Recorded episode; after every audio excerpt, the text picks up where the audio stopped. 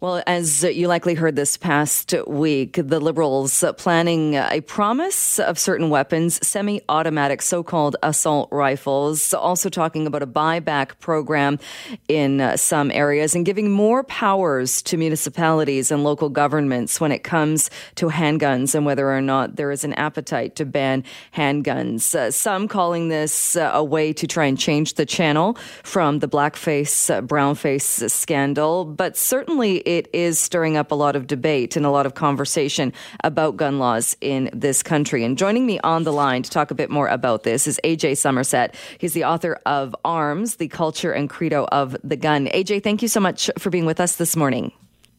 Thanks for inviting me. Uh, what's your first response or your first reaction to uh, what uh, the Liberals, uh, what the campaign promise was about uh, gun changes in gun laws should they be reelected?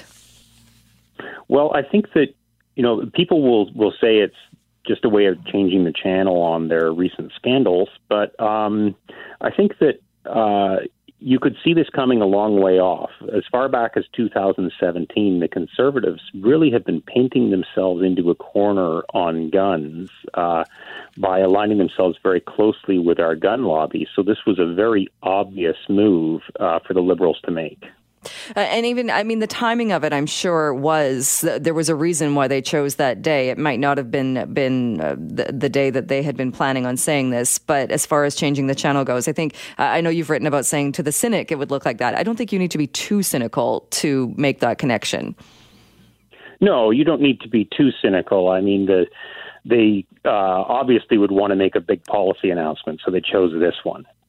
Uh, let's talk about the actual announcement itself, uh, because people get really fixated on uh, the AR-15. Uh, it's the the gun we see in movies. It's the scary looking weapon. It's certainly not the most powerful uh, weapon out there. Why is it? Do you think uh, is is that because is that why the government would focus on this? And and does it help? Does it make people feel better that the government says it is going to do something and ban a weapon like that? Uh, I don't think it helps a great deal because the uh, you know they made the announcement uh, on the Danforth, um, and of course assault weapons have nothing to do with what happened on the Danforth, and nothing to do with uh, the recent spate of gang violence in Canada. And what they're doing is they're appealing to people's uh, fear of mass shootings that we see in the United States a lot and occasionally in Canada, but it's quite a rare event. And that's why they mentioned AR 15. And that's also why they have used thoughts and prayers um, as a, a little, uh, as part of their slogan. Um, uh, they have referred several times to thoughts and prayers, which of course is another very American thing. So they're looking at that fear of mass shootings um, when with this proposed ban. And do you think it would actually do anything? Because to me, this almost looks as though, once again, lawmakers are going after people in Canada who take a course, who are legal permit holders, who are legal gun owners, who are law abiding citizens, not the people who are the problem. Well, will it do anything? Great question. Part of the problem there is uh, they haven't really defined what they're going to call an assault weapon and what they're going to ban. They say it's going to be about 250,000 guns. Well, we know that there's about uh, 75, 80,000 AR 15s in the country. That's the AR 15 alone makes up one third of that number. Um, we also know that in 2012 there were 1.6 million uh, registered semi-automatic uh, rifles. Probably about half of those are 22s and, and wouldn't be banned, but that's still a huge difference between 250,000 and that number. And of course, that number has been growing uh, massively um, in the past few years. Has been a, you know a huge increase in sales of uh, semi-automatic rifles. So it's not clear when they haven't defined what they're going to ban, and they seem to be banning only a subset, whether it's really going to be a significant change um, in our regulations to begin with. And then on top of that, there's also the, the, the reality that the ban that they're proposing has nothing to do with the existing crime problem. It's not being done with um, so called assault rifles, it's being done primarily with handguns. So the only place that it would make a difference, um, presuming that the ban is, is defining a class effectively, would be in reducing the risk of mass shootings and, and the number of casualties in mass shootings. There's some support for the idea that it could reduce that. But um, if the class isn't defined effectively, if they're not banning, uh, they're not really banning the whole class of guns, just you know a few named uh, firearms like the AR-15, then they aren't really reducing that risk. So we really need the details, and we don't have them. And and it's also too. I, I would imagine the question of a ban, whether or not a ban done a ban works. I mean, I'm thinking back, and I'm going off memory, but it seems to me the Columbine shooting in the United States happened with AR-15s while there was an AR-15 ban in the United States. Well, it didn't happen with AR-15s, but it did happen during the assault weapons uh, ban in the United States. So, you know, the assault weapons ban in the United States was not did not prevent all mass shootings for sure. There's, um, I think there's been some support for the idea that um, an assault weapons ban could reduce the number of mass shooting casualties, if not necessarily the number of mass shootings themselves. That you'd reduce the casualty count, but there's a lot of conflict in the research on this. There's, you know, other conflicting research says, well, no effect at all. So it's not really certain that it would produce that effect. Uh, you mentioned handguns as well, and one of uh, the part of the announcement was also giving municipalities more autonomy to restrict or ban handguns. So what do you make of that? Because to me, that makes it seem like people who are right now legal owners of handguns, say living in the city of Vancouver, could suddenly find themselves uh, holding something. Are they supposed to, to, to buy it, to give it to a buyback? They're suddenly, they're not allowed to have this, and somebody living in a neighboring municipality might be allowed? Yeah, this one is a, a bit strange. One thing that I noted in, in the announcement was that in the announcement, uh, Justin Trudeau consistently used the word restrict with respect to handguns, and that's very poll driven. There's not the support for banning handguns in the polls that there is uh, in banning assault rifles. So they lean away from using the word ban, although in fact, um, their proposal would allow bans.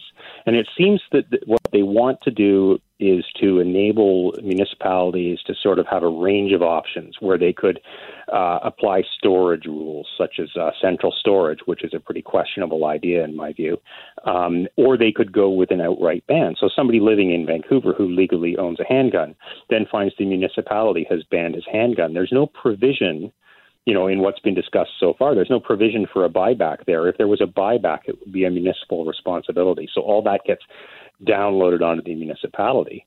So for the person living in Vancouver who owns a handgun, then what do you do? Do you move to another municipality, or do you just give up the you know several guns that are worth a thousand bucks a pop because of uh, the decision of municipal politicians? So it's a uh, it's a really to me it, it's a really uh, difficult part of the proposal because there's no details as to what restrict means and what the range of options are that might be given to municipalities.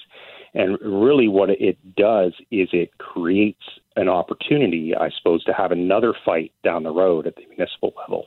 Well, and I would imagine that's going to lead, if, if that was to happen, you're going to have court challenges, you're going to have, uh, and I mean, the, the one thing that strikes me in that you're picking at the people who aren't the problem. If you're talking about the restricted gun owner in Vancouver, who again has taken the course, who goes through a criminal record check every single day, who is a law abiding citizen, that person's not your your problem. That person's not your gangster who's out there uh, involved in brazen shootings in daylight. It does nothing to solve the issue of crime, which is what I'm assuming people are asking for.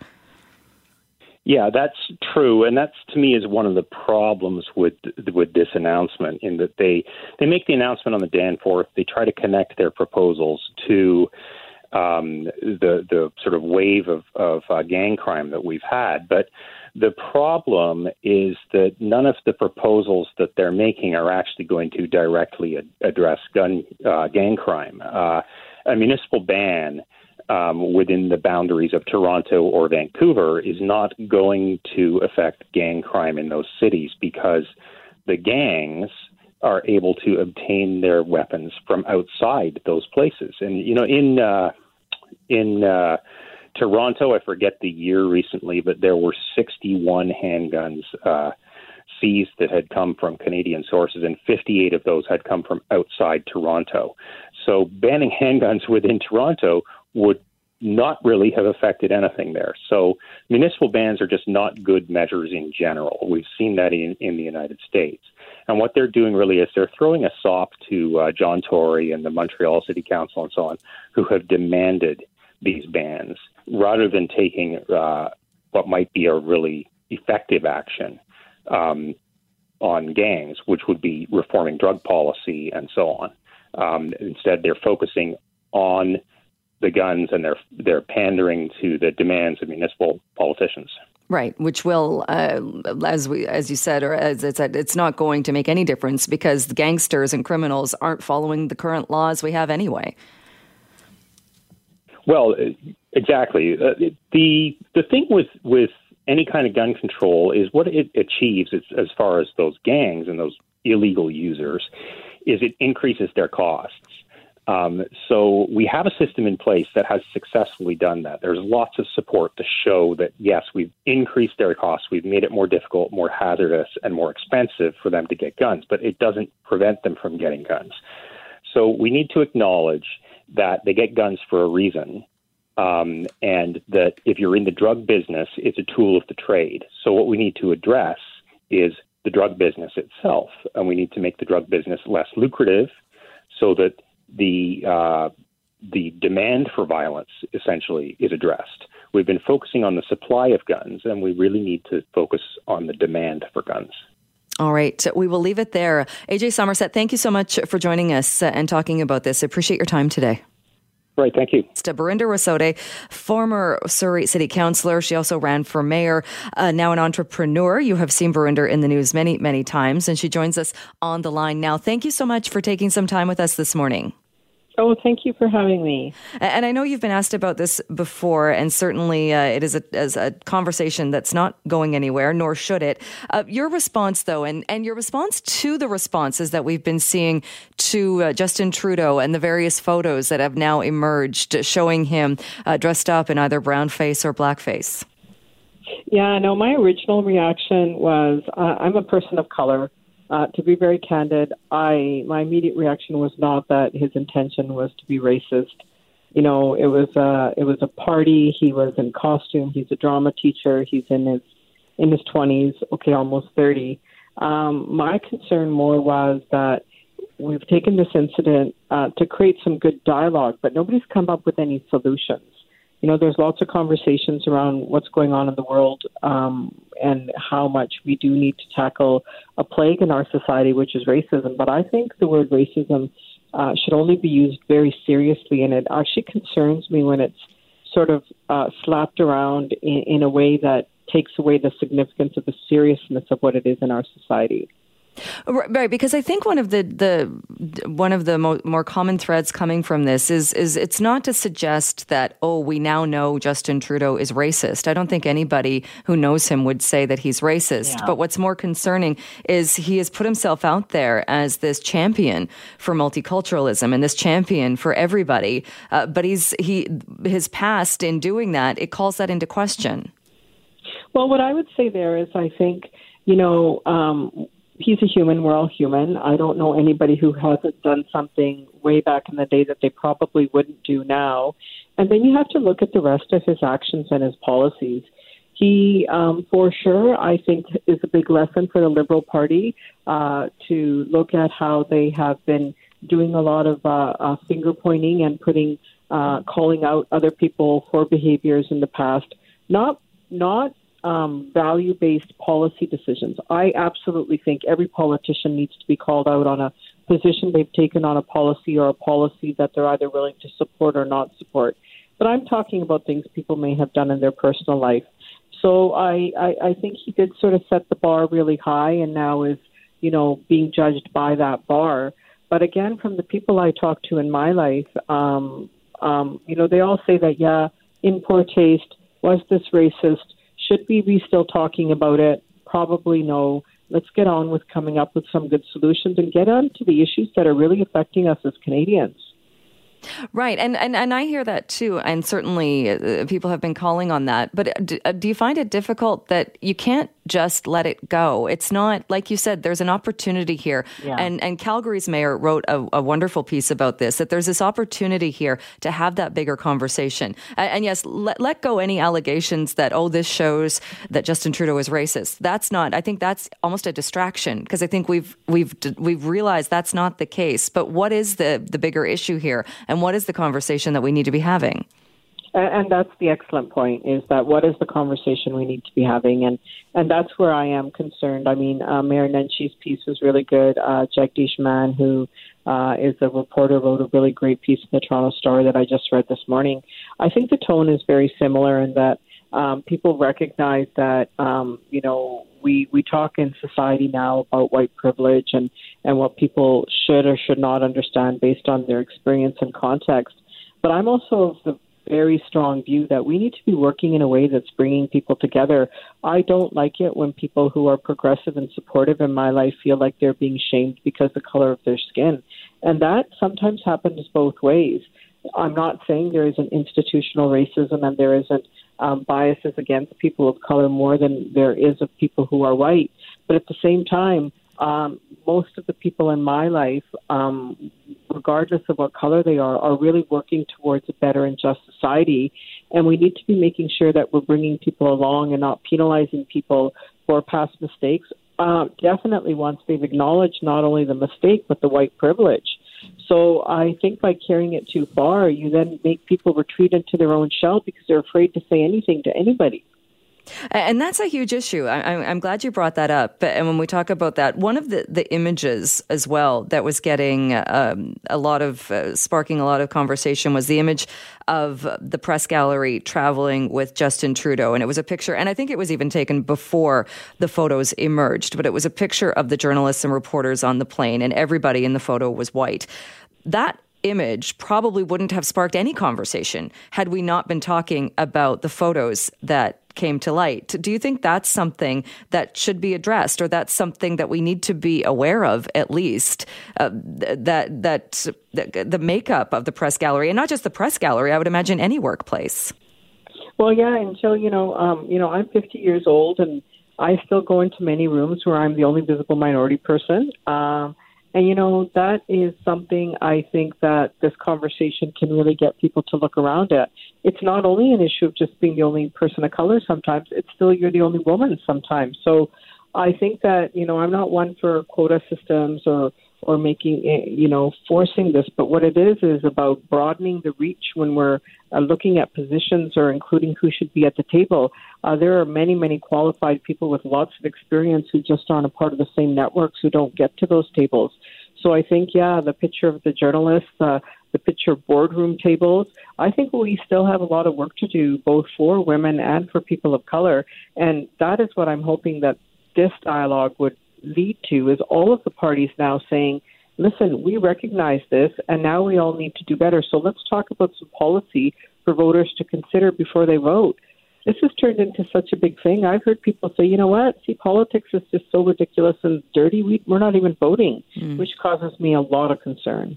Uh, the uh, the Liberal leader uh, Justin Trudeau, when in his second apology, I think a lot of people took issue with the fact that he used his his white privilege and growing up in a rich family almost as an out, saying that it created a huge blind spot for him. What do you make of that? I think he's being honest.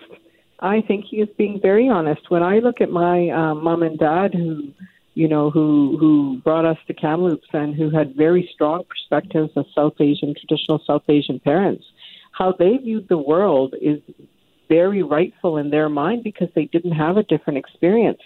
Just like I can't fault them for the way I was raised much differently than a non South Asian woman in Canada, I, I agree that people who grew up with different opportunities who are white wouldn't have the experience or the exposure to actually understand. Um, I applaud all the conversations we have, and people are now learning, and now we're all learning to take a step back and put ourselves in somebody else's shoes. But come on, Jill, that's human nature. Uh, you can't villainize somebody for that. Uh, if in fact his policies had been regressive and he hadn't attempted to be more inclusive of people of color and um, women, even in appointing his cabinet and other things.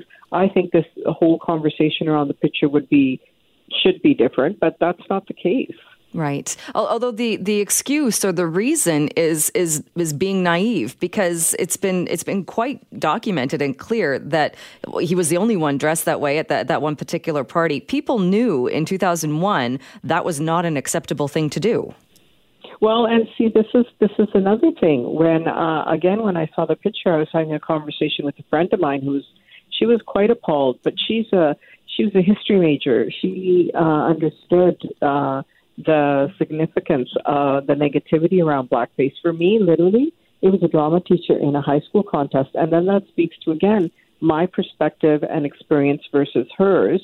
So I don't, wouldn't say it's naive for him to uh, have been honest about his white privilege. I think it was honest. I think it would be different if it were now or two years ago. I do believe 20, 20 in the early 2000s was still a little bit of a different time than we're in now. All right. we will have to leave it there. We're out of time. But Barinder Rasode, always great to talk to you. Thank you so much. Oh, thank you.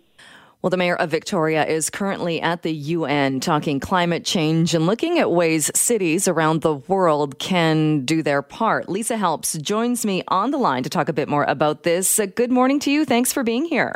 You're so welcome. Uh, so, walk us through first uh, the the reason for going and, and, kind of what you've been doing at this conference uh, at the United Nations. Well, the initial invitation came to me from the UN Undersecretary General uh, earlier in the summer, and she somehow had noticed uh, Victoria's urban forest master plan and the, the, recent investments we've made in our budget to trees. And so I was originally invited to participate uh, in the launch of the Trees in Cities Challenge, which happened yesterday. So I said yes to that. It's not every day you get invited to the United Nations.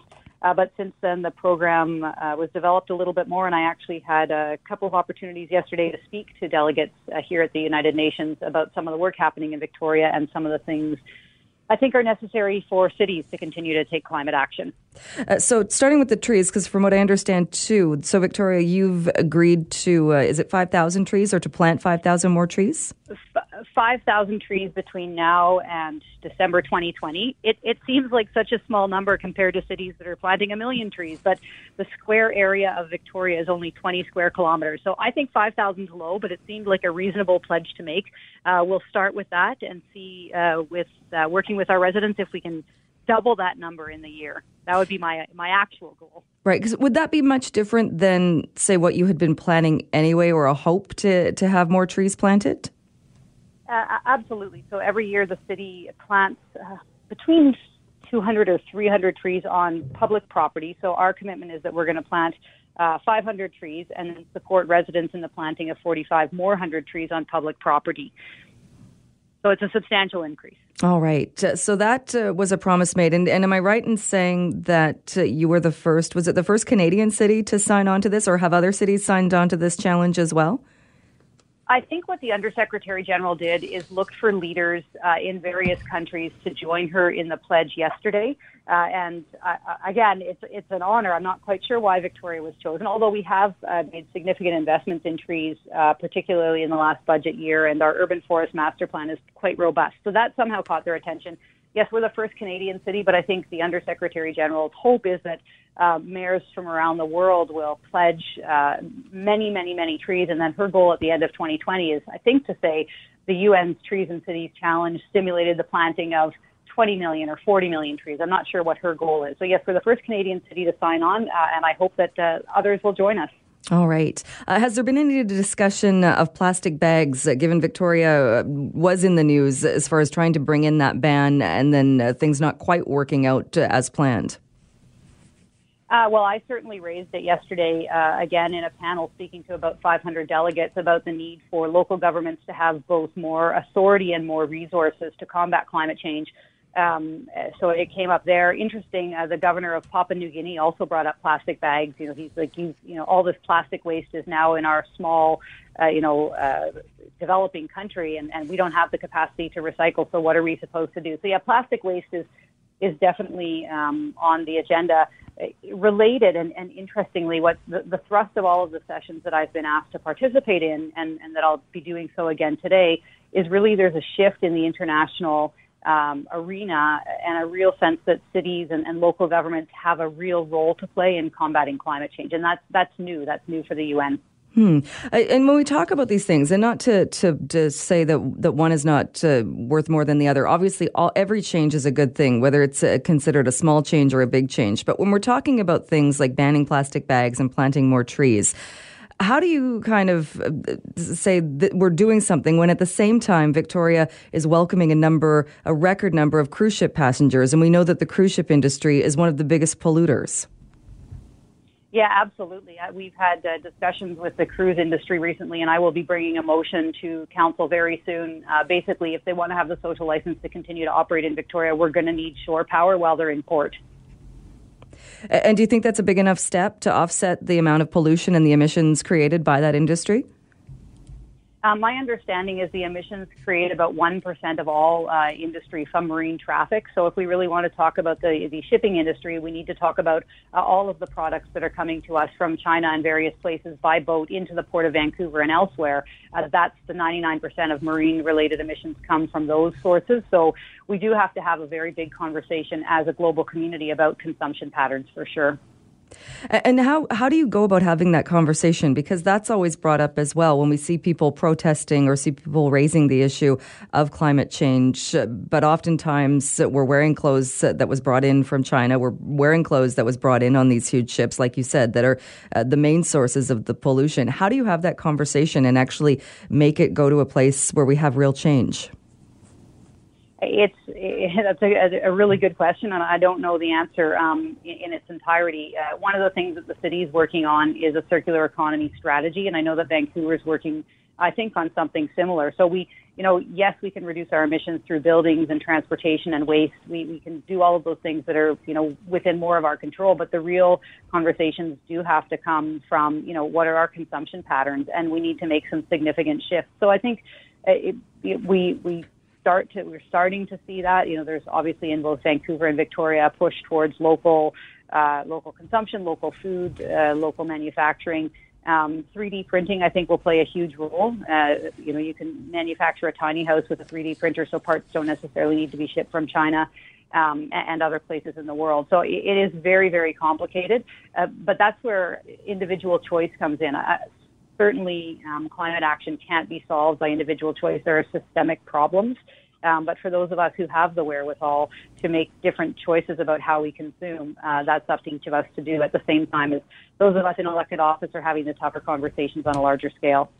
And I suppose at the UN too, this is the perfect platform to have those conversations. And you mentioned uh, speaking uh, with Papua New Guinea because that's one of the things. And if, if you travel at all, uh, going to countries, uh, I was in Vietnam in April, and I was struck just by the sheer amount of plastic everywhere along the shores uh, in uh, in uh, Halong Bay, which is a, a, protected site, and it is everywhere. But at the same time, you have to be careful in that it's not as though you can go to different countries and say, "Oh, well, you should be doing what we're doing. We don't throw our plastic into the ocean. You shouldn't be doing that." But at the same time, it's a huge source of the pollution, and so I'm glad you mentioned that. There's at least that conversation being had in that that they don't have. Uh, many countries don't have a way of dealing with this.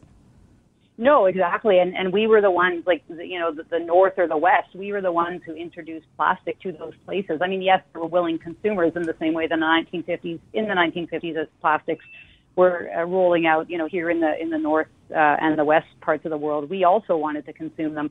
You know, I, I was uh, part of a fascinating conversation yesterday. One of those meetings that happen after the meetings. So we I went for a drink actually with the governor of the Papua New uh, Papua New Guinea uh, and his uh, assistant, as well as former Mayor Gregor Robertson, uh, a counselor from um, Nelson, Rik Logtenberg, uh, and uh, the executive director of a fantastic organization called Cities for Forests. And what they do is match, again, uh, you know, the consumption of cities devastates forests around the world, and particularly old growth forests. He gave some statistic about the amount of forest that New York City consumes in one year, and it was astronomical. So not only is it you know, fine to have these conversations, but we were talking about what kind of partnership could there be between potentially Victoria, Vancouver, um, and uh, Nelson uh, and uh, Papua New Guinea or, or some cities there to, to, to, to do some reforestation projects or, or forestation projects, which are going to have much more impact there than they would here. Planting a tree in Papua New Guinea uh, in, in the um, rainforest uh, has, has significant impact. So uh, this is the benefit of actually being at this summit, having these kinds of global conversations. Well, we'll leave it there and let you get back to it. I know it's another busy day, but thank you so much for taking a few moments with us today. I really appreciate it. You're so welcome. All right. Well, this next story could have been a whole lot worse. Thankfully, uh, Greg Wright, who will we will bring on the phone uh, lines in just a moment, is okay. He was involved in a car crash earlier this month in Delta, and he was okay, even though the car flipped several times. But his companion, his dog Rocky, was injured in the crash. So we're going to be talking uh, to both Greg and a member of the uh, Richmond Animal Protection Society. But Greg, let's bring you on on this first uh, and talk talk a little bit about what happened. Thank you so much for taking some time with us. Good morning, Jill. Good morning. Uh, so, how are you? Are you okay at this point? Uh, I've got bruises. Um, it's I am okay compared to the dog. And what happened exactly? Because without getting into all of the details sure. of your story, you were rent evicted a few years ago, uh, found yourself without proper housing, uh, and you and mm-hmm. Rocky mm-hmm. were you you were living in the vehicle. We were actually living in a in a motorhome. Okay. That's less than ideal to live in, but I wasn't willing to give the dog up. Um, he's my everything. So um, we ended up living on the dike in Richmond for two years until a gentleman asked if I needed a safe place to live. So he let me park his RV in in his driveway for the past two years. Hmm, and and when this happened on I think it was September 11th. So Rocky was injured. How is he now? Rocky isn't walking he has no feeling in the back in his back legs. He's been going into an isobaric chamber. Um, they've been very diligent to take inflammation down in the spine, and um, we're really, really trying hard to get an MRI for him right now to see exactly what's going on. And and before we bring in, we're going to talk to Eyal Lichtmann, who's with uh, RAPS, who's with the Richmond Animal uh, Protection mm-hmm. Society. Uh, Greg, walk us through a bit. And again, I don't I don't uh, want you to have to go through your your entire life history, but how did you mm-hmm. end up being in the position? Here you are, a, a veteran with the Coast Guard, being in a position mm-hmm. Uh, where you were you were living, uh, and then thankfully someone let you park the motor home. But as you said, not ideal. How did you end up in that position? Yeah, Jill, it's. Uh, I, I, assume you're asking um, how did I end up in the position in living in an RV with my support dog? Right. Yeah. Yeah, it's uh, like you said earlier. I was evicted and um, I could not find any accommodations for Rocky and I. Um, hopefully, the Ministry of Housing and Social Development is going to get uh, wind of this because there is absolutely nothing for people in need that have animals. Uh, you cannot. No one will look at me to rent a place. I've been looking for almost four years now, um, and there's nothing that's affordable for a person on disability with a support dog. And and Rocky's more than just exactly. He's not uh, not to say just, but anybody that has dogs know they're part of the family. He's an essential part of your family. One hundred percent, he is. One hundred percent, he is. He's um, uh, the purpose of me finding him and us being together is so he can help me through my hard times. Um, he's done his job more than than I could expect from anyone or anything, um, and I owe it to him to to get him home. Um, Eyal Lichtmann is on the phone with us as well with the uh, the Richmond Animal Hospital. Um, Eyal, thank you so much uh, for doing this and joining us. Also, where do things stand as far as treatment for Rocky? Hi, uh, good to be with you. Um, well, where it stands right now is we're treating him to the best of our ability. We're a, a fully equipped hospital, but there's only a few specialty hospitals with diagnostic uh, machinery like an MRI. And so we're fundraising right now to get that MRI so that we know how to take the next steps with Rocky if he needs uh, surgery.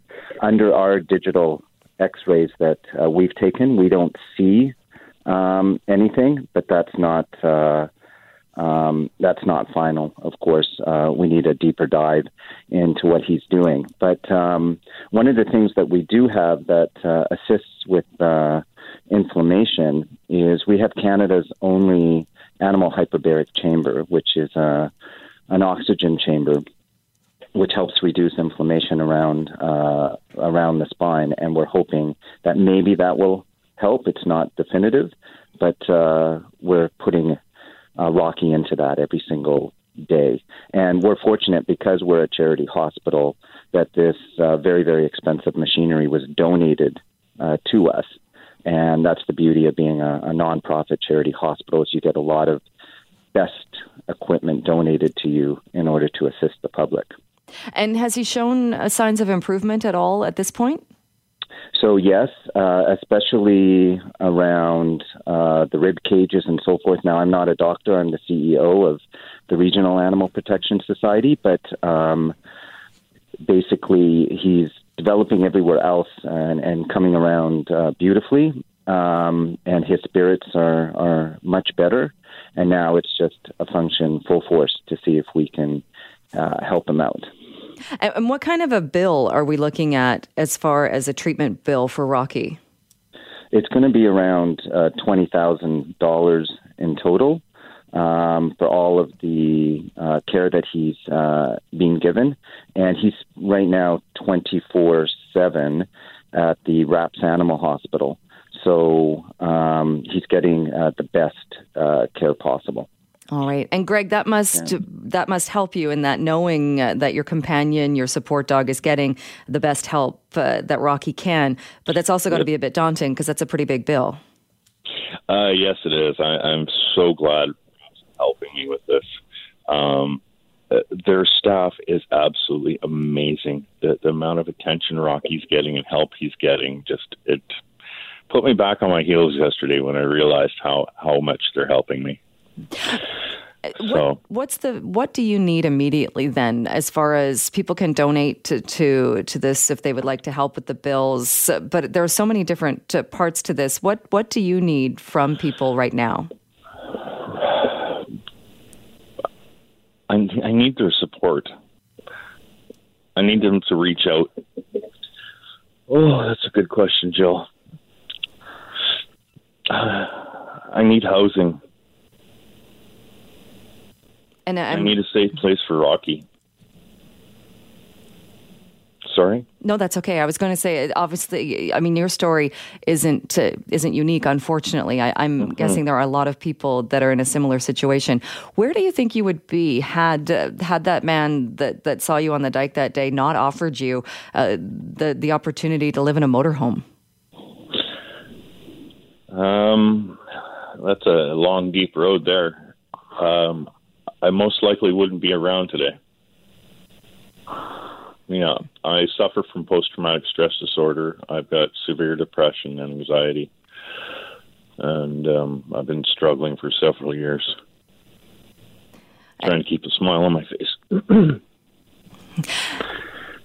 Which shows that just one, even that one act clearly has made a huge difference. But as you said, it's not ideal, you guys. And then with the setback of the car crash, uh, it just uh, it's going to take a, a, little bit more. Yeah, that's right, Jill. My RV leaks when it rains. Um, I have no way to heat food. It's um, it's Jill, something I really need help with. Um, Ayala, I'll bring you back into Ayala. Yeah. What can people do if someone's hearing this and they want to help out with Rocky's treatment or learn more about this? Is there a number or website that they can go to? So they can go to uh, rapsanimalhospital.com um, and donate there. Um, we are also an organization that uh, we're about the people and their animals. So we're not just helping out Rocky, we're trying to help out Greg as well. And to us, that's really, really important. So we're doing a whole bunch of uh, different things. And Greg has really inspired us that we've now made um, arrangements with the Salvation Army Homeless Center in Richmond, where it's one of the few uh, homeless centers that allows uh, people to bring in their animals. It's for men. Um, so we're going to be treating uh, at no cost uh, any of the animals uh, for the people that want to go into that homeless center, so that uh, so that they can have their support animals uh, with them. And Greg really inspired us uh, to do this. So, um, but in regards to helping Greg, we're going to see what we can do and reach out to get him hopefully eventually somewhere to live. So we're going to support him that way. We're going to continue to support Rocky even after he goes back uh, to Greg. Um, and we're just going to reach out uh, through all of our channels to help Greg in, in every way that we can. And one of the ways is how can we stop the, the water leaking into his trailer that he's uh, the van that he's living out of. So right. um, there's a whole bunch of different things that we're going to assist because it's more that you have to take care of the people in order to take care of the animals. Absolutely. So- All right. I hate to cut you off, but we are right out of time. So thank you to both of you. And if people contact me here, I will pass them on to you as well. That is Eyal Lichtmann with RAPS, uh, Greg Wright, uh, who is uh, Rocky's owner. The- The federal leaders on the campaign trails very busy today. We had an announcement about veterans uh, benefits from Andrew Scheer just a few moments ago earlier today, and uh, the other leaders on the campaign trail as well with more promised announcements uh, throughout the day. Let's bring in Keith Baldrey, Global BC chief political reporter, to talk a little bit more about the election, the week in review. Good morning to you. Good morning, Jill. Uh, again, the leaders back on the trail today. Uh, let's look at the weekend review. Obviously, uh, the photos and the video of the Liberal leader uh, dominating much of the discussion. Yes, and not surprisingly, I mean, these were shocking for, I think, pretty well everyone, even though it took place many years ago. to have something like this surface in a campaign in this manner is obviously a jarring uh, uh, episode for, for everyone. And uh, Trudeau, of course, now earnestly uh, and somewhat desperately trying to change the channel on Friday, talking about uh, gun control and banning assault weapons. And he's going to have to, I think, step it up to get people's minds off that uh, those those episodes of blackface and brownface uh, that dominated uh, the campaign all for most of last week. And also hope uh, that there isn't more to come. That's the big thing. There are rumors circulating that there is more to come. The La, La Presse, the newspaper in Montreal, is uh, is circulating rumors that they've that there's more to come. Uh, we don't know if that's the case. If it is the case, then this could just completely uh, cause his campaign to collapse. If he's all he's doing is is responding to in, embarrassing incidents, even though maybe from his early past, uh, that's going to derail his his overall message and make it harder to uh, contrast himself in any favorable ways with his opponents, notably conservative leader Andrew Scheer. Having said that, though, Joe, I mean, elections are about choices, and if you're not prepared to back, if you're if you're a Trudeau backer, and these things continue to circulate, what are you going to do? Are you going to vote for Andrew Scheer, which seems to be the political and polar opposite of the Trudeau uh, philosophy, or are you going to vote for someone like Jagmeet Singh or even Elizabeth May of the Green Party? I mean, if if if more stuff surfaces about Trudeau, I wonder whether or not this is going to elevate the support for the so-called third place parties, which is the NDP and the Greens. Uh, which is somewhat to to to a lesser extent, uh, certainly not with the controversy of this level, but it's kind of what we saw in uh, the last BC election, when we saw such a shift to to different parties or, or the the liberal voters shifting over, and I think even to a surprise to a lot of those voters. It was uh, in 2017. You know, 17 percent of the electorate voted for the Green Party in in British Columbia, up from uh, something like eight percent in the previous election. So they more than doubled their vote. And a lot of that was considered to be a protest vote against Christy Clark and, and the BC Liberals. So uh, again, I, it's pollsters suggest that there is uh, an element of the Liberal vote that would go conservative, that they w- really don't mind. But I think the the differences between the Liberals and the Conservatives now have become much more profound uh, this election than they have been in previous elections. I think the, there's a more of a polarization between the two parties, so it's harder to see uh, liberals going to Trudeau in a way that perhaps in in the 90s, you know, when Chrétien and Paul Martin were the the leaders of the of the liberals, you know, you could see them getting red Tory support. Uh, or uh, again, more, even Mulroney getting getting liberal soft uh, support, and I just don't see the difference between Scheer and Trudeau now to see, seem to be so ideological and profound that I don't see a lot of commonality there, which means perhaps Jagmeet Singh and Elizabeth May become the default parties, you know, none of the above, and vote for one of the two parties that are never given a chance to form government, but could very well now be in a position of deciding which party is going to form the next government because they may hold the balance of power. Hmm, interesting. Uh, what about the debates? And obviously, uh, the debates coming up where we have we're going to have the leaders all in the same room. Uh, is there a concern, do you think? Because it's not as though uh, Andrew Scheer is going to let the controversy go surrounding Justin Trudeau. Is there a concern that we're going to see these debates kind of taken over? That takes them over rather than people are tuning in perhaps to get more information on where the leaders stand on various issues, be it housing, be it healthcare uh, whatever your top issue is, but instead it's going to continue this focus? No, I don't think the blackface incidents are going to be the focus of, of the debate. Uh, October 7th, it'll be aired on Global. Um, it, it's going to be, it, it, structurally, it's not the most sound debate. I mean, you're going to have five leaders because Maxime Bernier is on there now. Also have five um, panelists, uh, which also makes it a little awkward. So I think the debate, in many ways, is the first time a lot of people are going to be tuning in to this uh, election campaign. Although I think the blackface incident's got enormous attention, but in some ways, the election is just getting going. We've got a month to go before we vote the the debate is the time when most people really tune in for the first time. But it's not going to be like every segment's going to be about the blackface incidents. There will be segments on housing, on affordability, on climate change, and Scheer's hardly able to suddenly start talking about blackface when he's trying to address climate change arguments. So I, I don't think that's going to be a dominant uh, focus of, of the debate. I think other issues will uh, will emerge, and I think climate change, I think affordability, those types of things are going to get the predominant uh, amount of attention from from the candidates and from the panelists. And like you said, October 7th, too. And if uh, that's taught us anything, who knows what will have happened yeah. by the time October 7th rolls around.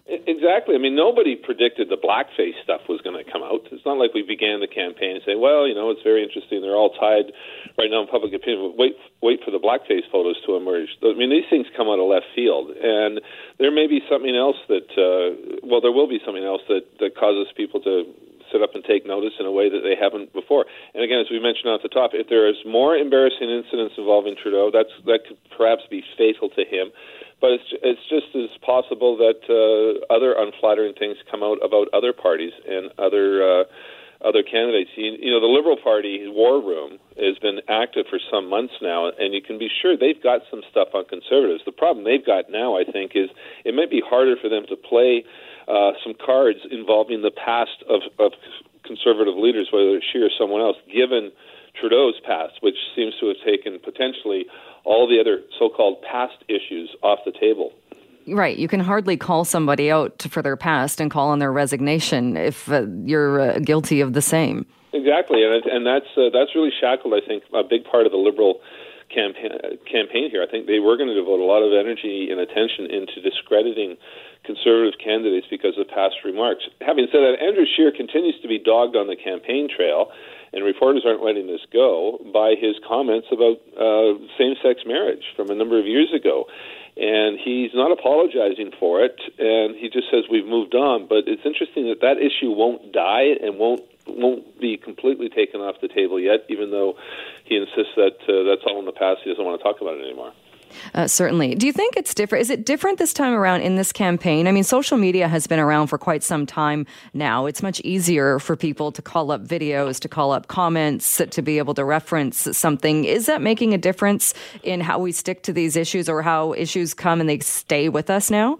Well, I, I certainly think the, the blackface incidents have elevated it to a new level that we've never seen before. But I wonder maybe there's a watershed moment here that uh, will there be sort of a tacit agreement going forward that the past is the past and we're going to start sticking with what's going on right now. Uh, certainly, the Liberals are, are arguing that with Trudeau that this was 18 years ago, and it's hardly fair to judge him by that now. Uh, the Conservatives are, you know, are trying to argue that it matters, but they do have their own glaring weakness with Scheer's comments from you know ten years ago, uh, and it may be a, a, a sort of a tacit understanding of the parties that this was this new approach of vetting everyone based on something that happened 12 years ago or 15 years ago because it's sitting there on the internet.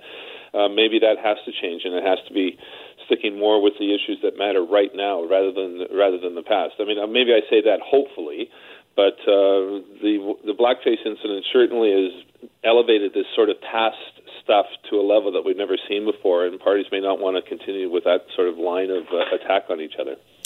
All right, we will uh, leave it there as we head uh, into further into the election campaign. Keith Baldrey, thank you so much. Always a pleasure, Jill.